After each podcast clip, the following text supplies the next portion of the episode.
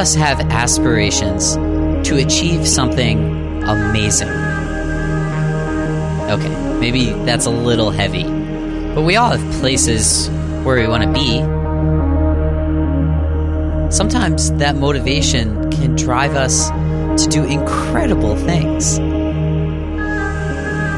But be careful. If your if your focus and your expectation is to to only reach the summit, you're missing so much throughout the whole expedition that, that you can really be enjoying, you know? If we don't enjoy ourselves along the way, is it worth it? Who are the mountain meisters? Committing to the goal and galvanizing you and your team behind that one single focus. Being at peace with that fear and being okay with it. You gain a real appreciation for your life and for what you have. Learn about their extreme lives on rock, snow, and ice with your host, Ben Shank. Hello, Meister fans, and hello to those of you who are new to this show. Quick note before we welcome our guest. And if you are a Meister fan, which means you listen to this podcast, you'll know this. And if you're new to the show, listen up. We have a library full of over 100 episodes that are equally as good as this one. Go check them out. You can subscribe to our podcast on iTunes. Type in MTN Meister in the search bar. That's M T N M E I S T E R in the search bar. Or you can find highlights of all of our episodes and the episodes themselves on our website, mtnmeister.com. Thanks. Hello, everyone, and welcome to another episode of Mountain Meister. I am Ben Shank, and today we welcome Jason Thompson. Jason, welcome to the show. Good morning. Glad to be here.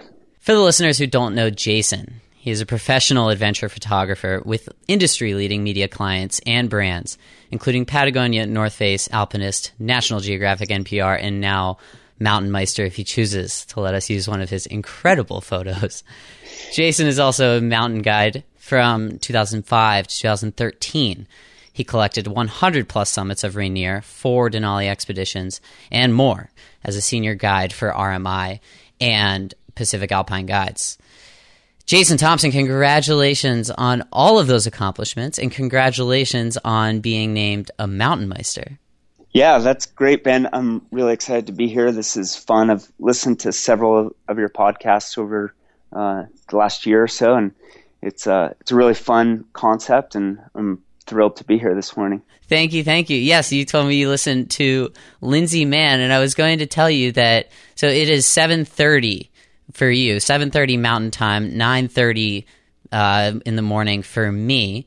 And right. I was going to say that you have the earliest interview, but that would be wrong because your friend Lindsay Mann beat you to it.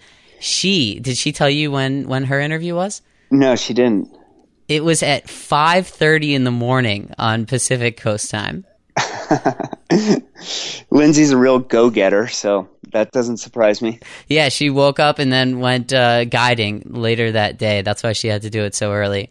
And nice. I'll, I'll, give you a little uh, podcast piece of advice here. In early in the morning, your voice sounds a lot different than it does later in the day.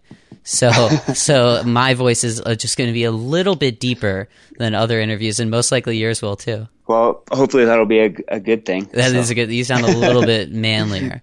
Yeah.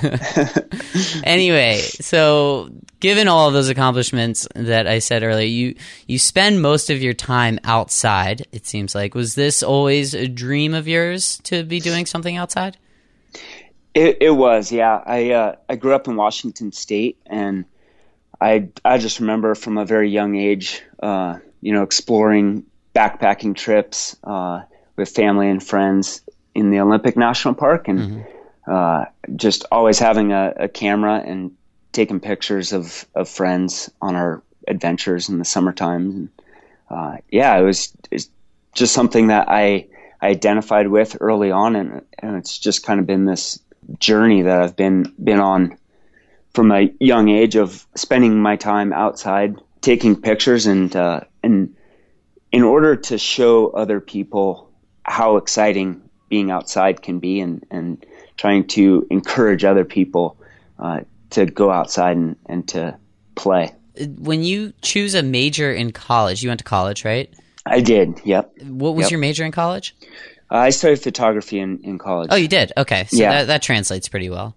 Yeah, it does. Because I always I'm like wondering, uh, you can major in uh, some forestry or wilderness, but a lot of times, like the the things that you major in in college don't necessarily have anything to do with you know being in the outdoors. Like your choices, right? You can major in writing or or English or finance in my case, but those don't really have like outdoors careers that you can naturally transition to. Like you can't major in mountain guiding, right? Or can well, you? it depends. It depends on how you look at it. You know, uh, going through the AMGA process, uh, that's I would I would say that that is the equivalent to Okay, going mountain to guiding uh, major. yeah yeah going to guiding school. Um, but yeah, I, I I did take a lot of science classes as well. I looked into going to uh, PA school, uh, but in the end, uh, I just kind of decided to to follow what what I wanted to do the most, and, and that was photography. Uh, looking back on it, I think that uh, I maybe could have taken some more business classes uh, that might have helped a little bit more uh, just where I'm at now uh, in terms of you know just running my own small business and whatnot. So Yeah, and another thing that we talked about in a previous episode uh, with a NOLS instructor, Jamie O'Donnell, that's episode number 108. We talked about how managing people uh, as a mountain guide, or in his case, as it being an instructor, is crucial. You know, like you need to be able to understand how people get along in an extreme environment. Right. I think guiding for me, you know, is something that I just kind of got into uh, because I I did want to be outside. I did want to to uh, spend time in the mountains, and you know, like I said with photography, I really enjoy showing people how exciting uh, spending time in the mountains can be, and and I I do really enjoy teaching as well, and so I think that is what got me into into guiding, uh, bringing people into the mountains and kind of teaching them how how fun uh, climbing and skiing can be. But I was very surprised just at how many uh, different life lessons that I was able to learn through guiding. You know, you you mentioned uh, just managing people, and, and that is a very very big part of, of guiding is managing people, managing terrain, obviously, uh, but managing expectations too. Yeah. Uh, so it was it's it was very cool how many life lessons I've learned through guiding that I necessarily wasn't aware that I was going to be learning when I when I went into guiding in the beginning. Do you, was there like a specific time or on one of these numerous expeditions that you've done where like the more difficult part of the expedition was the people component versus the conditions in the mountain? You know, I would say for the most part, uh, no. Uh, people are, at least for me, I'm sure other other guides have different experiences, but you know, I was fortunate with a lot of really wonderful folks to work with uh, in the mountains. But you know, there there are a couple exceptions uh, along the way that I can think of, and um, I remember one of my first trips on Denali. We we had a, a one individual that was you know just really gung ho on on going to the summit no matter what, and you know, guiding requires really good open lines of communication between uh, the climbers and, and the guides, and it's you kind of check in on a daily basis, like how how you feeling, you know, move with different alt- altitude and and whatnot, and uh, this this person was, like I said, just gung ho on making it to the summit, and she was just not being totally honest uh, with myself and the other guide I was working with, and eventually she uh, she kind of came down with some facial edema, and uh, you know it was it was unfortunate because it was a very preventative situation, uh, and we could have adjusted our schedule to kind of meet meet her needs, but in the end, she, you know, she felt like she didn't want to disrupt the the group flow, and uh, so that that in turn ended her trip early on on that expedition.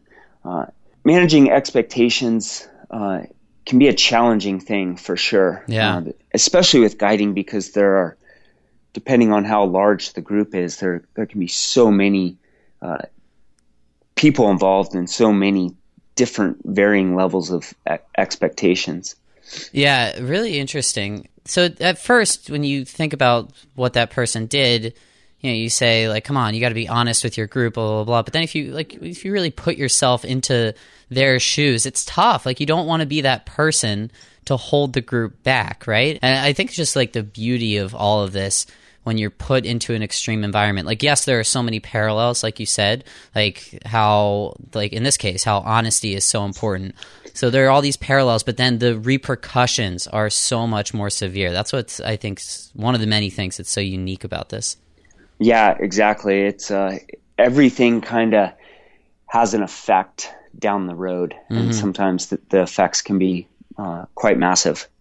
So you mentioned managing expectations there, and that's something that I really want to talk about. Uh, I just recently wrote a little piece in our newsletter about expectations and how when humans get their expectations beat, when, when something beats our expectations, we're happy. And when we miss our maybe high expectations, we are sad, even though maybe the same thing actually happens.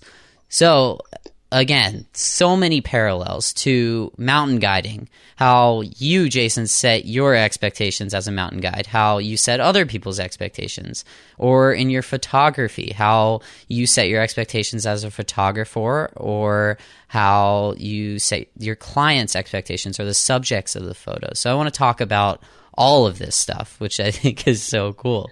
So let's start off with the guiding because that's what we were talking about. Then we'll move to the photography because that's been the focus as of late. So when you are on the mountain, do you have strategies to manage your clients' expectations? You know, yeah, there's there's different strategies and different uh, ways to to manage expectations. And in guiding, safety is obviously uh, the first goal mm. uh, of the trip, and you know everybody comes home safe, and and then having fun is the second goal for me, and and I explain this with with with folks that I'm working with in the mountains uh, in guiding, um, and then third, I tell them is is the summit, um, and I think if you or my approach to it has just been to uh, to lay those three goals out that I have, and hopefully they can see why safety should be first and and fun should be second. And you know, you can flip flop uh, fun and, and the summit. Some people would prefer to summit versus have more fun, but mm-hmm. um, but uh, for me, you know, as long as we're in the mountains, they're they're intended for us to have a, a good time, and I think we can set ourselves up to to have a good time in the mountains and to really enjoy the the whole journey and, and process of being in the mountains. Um, and you know, I've I've definitely seen seen groups and seen climbers that are so focused on the summit that that they really forget to have fun. And you know, with with climbing, there's oftentimes you know you're you're not really on the summit that long during during a trip. You know, like a Denali expedition, you know, can be twenty something days or give or take, and you're only on the summit for you know maybe an hour mm-hmm. of that time. So if your if your focus and your expectation is to to only reach the summit, you're missing so much throughout the whole expedition that that you can really be enjoying. You know, Jason, what you just said there was perfect. Like that that is the exact purpose of this show. We draw the parallels from what happens in the mountains to our everyday life, and you just said, which this will probably be your quote for this episode. You said that if your goal is only to reach the summit, or if your focus is only to reach the summit, then you're missing something very important along the way. And God, we're all working towards something, right? Whether it's a career aspiration or whatever. And so often we only focus on what that like what the goal is, where we want to be, and we forget to enjoy the ride along the way. That was perfect and will most likely be your quote on your Meister profile page, Jason, on our website, mtnmeister.com. For the listeners, you can share that quote if you liked it as much as I did. There's a simple tweet button. All you have to do is click it, and we'll compose something that you can share with your friends as well. Let's move on to your expectations as a photographer. How do your expectations as a photographer compare to those as a mountain guide? Yeah, I would say that uh, there's a lot of crossover uh, mm-hmm. between what I learned as a as a mountain guide and um, now working as a photographer. You know, the the expectations that I have for myself, I would say, are, are quite high. And again, like safety is is number one uh, with the type of photography work that I do.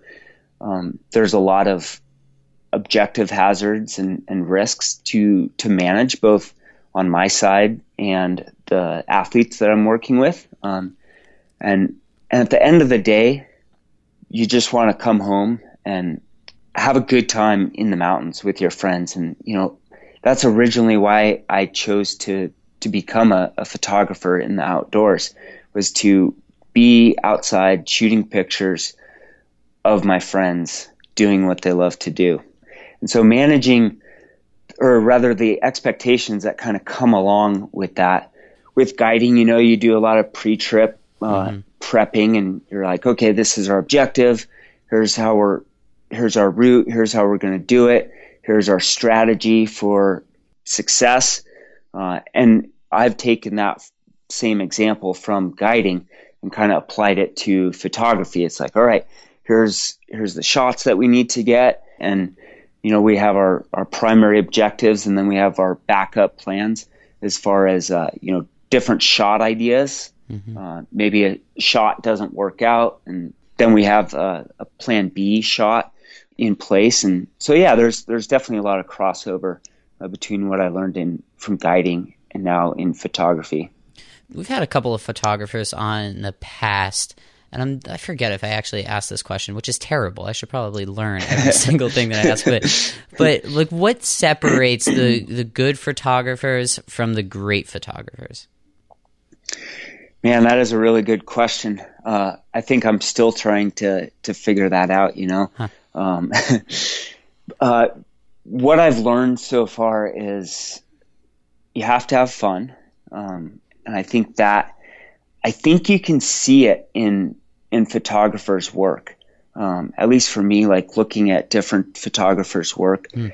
I, I can kind of see like I can feel like when photographers and athletes are are having fun together in the mountains, and there's a certain emotion that images portray, and uh, so I think f- having fun is is a really important one, and it it it is conveyed to the viewers. And then what makes great photographers, I mean, obviously, technically, you have to be solid and you have to be exceptional as far as your composition and lighting and, and all the technical aspects that go into uh, photography. Um, and then I think it just also comes down to to shooting a lot, just shooting, shooting, shooting the more images that I shoot, the more I learn. Mm. Uh, three years ago, the number of images that I shot that that year uh, compared to the number of images that I've shot in the past year, you know, it's almost four times the amount of images. Spending the same amount of time?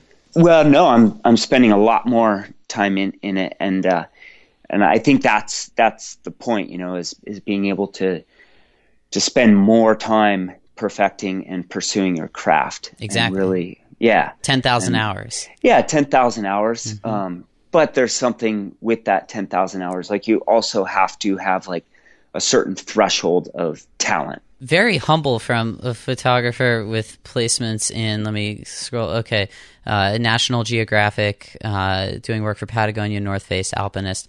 Very humble on your part, Jason, to say that you still have a lot to learn, which I think is a great approach to have yeah, I think I think that humility I think was something that I, I learned early on from from guiding. Uh, you know, it's the mountains are so powerful and they're raw, and being humble in the mountains goes a long ways, and it helps helps me really uh, progress my craft in the mountains. Mm-hmm. You know, just maintaining that attitude of humility. Yeah, and on humility, uh, like if you look at some of the most successful people in whatever their discipline is, almost all of them are very, very good listeners. And they understand that some people have a fresh perspective and there's something to be learned there. And then there are also people who have been there, who are veterans, and there's something that can be learned on that side too. Absolutely. Yeah. You know, I, I try to, uh, I love collaborating with other photographers or other creative people, um, whether they have 30 years of experience more than me or, you know, they're 20 years old and just getting into photography. But there's always something more to learn uh, from other other people. You know, like we can we can always be learning more and more. And listening is is a really important skill, I think, in the mountains. Uh, being able to, you know, like I mentioned, adjust your your objectives and a, adjust your your expectations to to the conditions. And you know, listening in the mountains is a skill and it takes a lifetime to to learn and, and to achieve. Let's get to your gear recommendation, Jason. Yeah. From all of the Meisters that I remember to ask, we get a gear recommendation. Give our listeners one or two things that they absolutely have to have. Okay, so I love I love skiing, and uh, for me, my favorite ski right now has been uh, the Dynastar Cham 107. Uh, and then as far as um, technical pieces or filming goes, filming and photography, I try to, you know, have about uh, 30% of my workflow be, be some video uh, work. And recently I've, I've been using this piece of equipment uh, from a company called Hondo Garage. And uh, they make some really fun, lightweight, innovative designs for filmers, and their their whole concept is uh, very lightweight uh, pieces of of gear. Uh, so a lot of the or a couple of pieces that I've been using lately are like the shoulder stabilizers, where you can kind of put your camera on it and uh, be able to get nice fluid, clean shots uh, for video. Um, and it's really, like I said, it's really light and compact, and it's really good for what I do in the outdoors, where weight matters a lot. I can fold this this unit up, and it's lightweight, and it's great. The Dynastar skis and the Hondo Fit. Did I say that correctly? Hondo Garage. Hondo Garage, not the yeah. Honda Fit. I think that's where I was going with that. The Hondo Garage on Jason's exactly. Meister profile page. Also, a quote from Jason there, his episode, and some other things that we have mentioned on this show. MTNMeister.com. To wrap up, Jason, this is a question that we're asking to all future mountain meisters, courtesy of Casey Green from a couple of episodes ago. We want to know who you want to see as the future meister. The future meister. The next meister on Mountain Meister. Who's it going to be? I would say uh, my friend, my good friend, uh, Forrest Coots. Forrest and I, we've been on a, a lot of great trips together over the years, and I think he brings a lot of a lot of ski knowledge, and uh, it's he'd be a, a, great addition to your program. Excellent, off, offering some technical ski advice. Technical ski advice, and then I was going to ask you if if there is like, should I just mention like an embarrassing story, or I'll say like, hey, Jason told me to ask you about this. any any ideas? Oh man, um, ask him about that one time in. Uh, Cerro Castillo in Chile. Perfect. Can't wait yeah. to hear that. Jason Thompson, thank you for joining us on Mountain Meister today. Wonderful having you. Thanks a lot, Ben. It was really great to be here.